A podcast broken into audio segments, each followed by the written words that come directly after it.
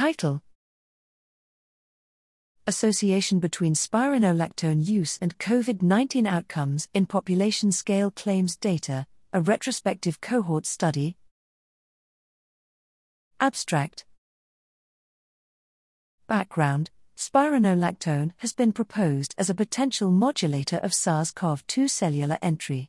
We aim to measure the effect of spironolactone use on the risk of adverse outcomes following COVID 19 hospitalization.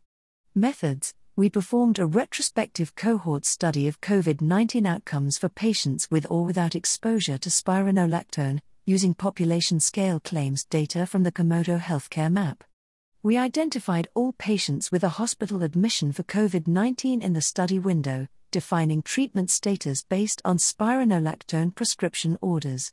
The primary outcomes were progression to respiratory ventilation or mortality during the hospitalization. Odds ratios, or, were estimated following either 1 to 1 propensity score matching, PSM, or multivariable regression. Subgroup analysis was performed based on age, gender, body mass index, BMI, and dominant SARS CoV 2 variant. Findings Among 898,303 eligible patients with a COVID 19 related hospitalization, 16,324 patients, 1.8%, had a spironolactone prescription prior to hospitalization. 59,937 patients, 6.7%, met the ventilation endpoint, and 26,515 patients, 3.0%, met the mortality endpoint.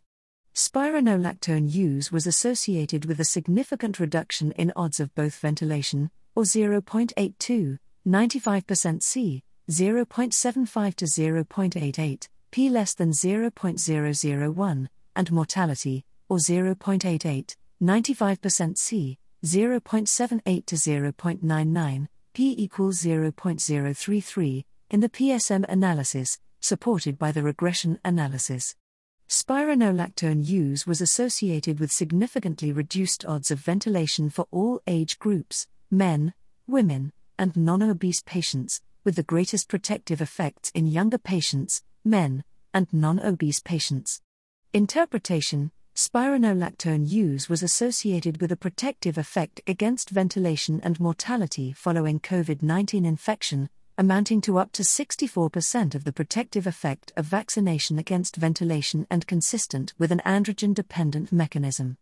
The findings warrant initiation of large scale randomized controlled trials to establish a potential therapeutic role for spironolactone in COVID 19 patients.